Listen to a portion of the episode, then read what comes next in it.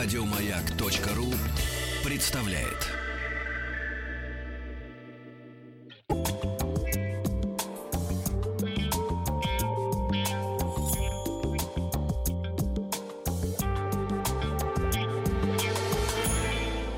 Сладкая жизнь. И в пятницу не слипнется, совсем не Нет, слипнется. Не слипнется. Сегодня мы поговорим о мармеладе. Мармелад. У тебя дома любят готовить мармелад. О, я люблю вот этот пластовый мармелад. В точном переводе с французского означает тщательно приготовленное блюдо цвета яблок. Первые мармелады, с которыми познакомились в Малой Азии европейцы в эпоху крестовых походов и французские мармелады в период расцвета кондитерского искусства в XVIII веке изготавливались из яблок и айвы. Греки называли мармелад пелте, что означало легкий щит, щиточек. А в Европе первый мармелад появился в XIV веке, а на Востоке его история насчитывает тысячелетия, уходит корнями. А можно сказать, что мармелад уходит корнями? Конечно, нет. Нет. У мармелада нет корней. История История уходит- мармелада, уходит. да. А мармелад корнями никуда не уходит. Только Он вообще, он вообще ходить не умеет. Не умеет ходить, да. Но ведь дождь идет. Идет. Вот, а мармелад Нет. в рот идет. Полагают, что прямой предок мармелада Рахат Лукум, то есть мармелад Рахат Лукумыч, который из библейских времен варили из меда, крахмала, фруктов и розовой воды. Западная Европа до крестовых походов не знала никаких видов варенья, потому что была не знакома с сахаром. С 16 века, когда в Европу хлынул поток дешевого американского сахара, началось приготовление западноевропейских фруктовых кондитерских изделий. В англоязычных странах появились джемы, а в романоязычных — конфитюры. Во Франции разработали более тонкий вид приготовления не пачкающегося, твердого, конфетообразного варенья, получившего у них название мармелада и изготавливаемого в различных вариантах с покрытием, без глазури, желированного, а, тягучего.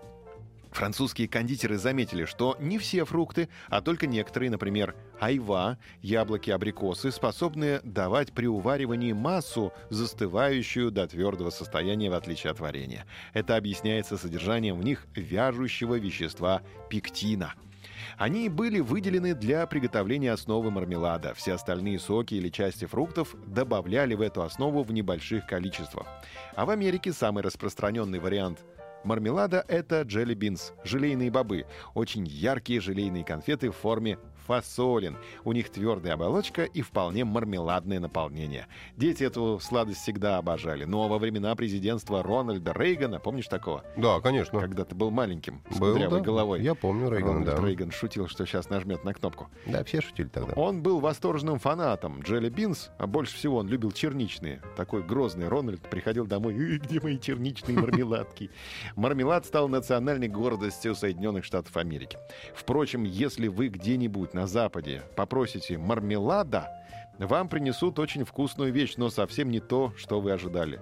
Килограмм мармеладу, интересно, или килограмм мармелада?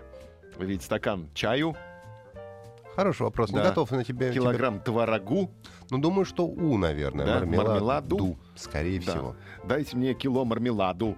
В романо-германском понимании мармелад — это варенье, в первую очередь апельсиновое, с большими кусочками цедры. А когда в XIX веке научились создавать искусственный пектин или получать его из других источников, то диапазон приготовления мармеладов увеличился. Однако настоящий мармелад по-прежнему можно получить лишь из айвы, яблок и абрикосов, к основе которых обычно для ароматизации или изменения цвета естественным путем добавляют сливы, вишни, смородину и другие ягоды и фрукты. А если из сливы мармелад, то какой это мармелад? Сливовый. Правильно. А если из, А если из Антоновки? а если из э, кедровых... Нет, из кедровых орехов. Тогда кедровый, да. И кедровый, да, кедровые орехи. Орехи кедровые, а мармелад сливовый. Вот, запомните это, ребят.